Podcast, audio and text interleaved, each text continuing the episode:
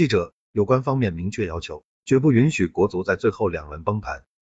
为备战最后两轮十二强赛，此前国足发布了新一期国足集训名单，并且已经在海口开启集训。据体坛周报记者马德兴报道，有关方面明确要求，绝不允许国足在最后两轮崩盘。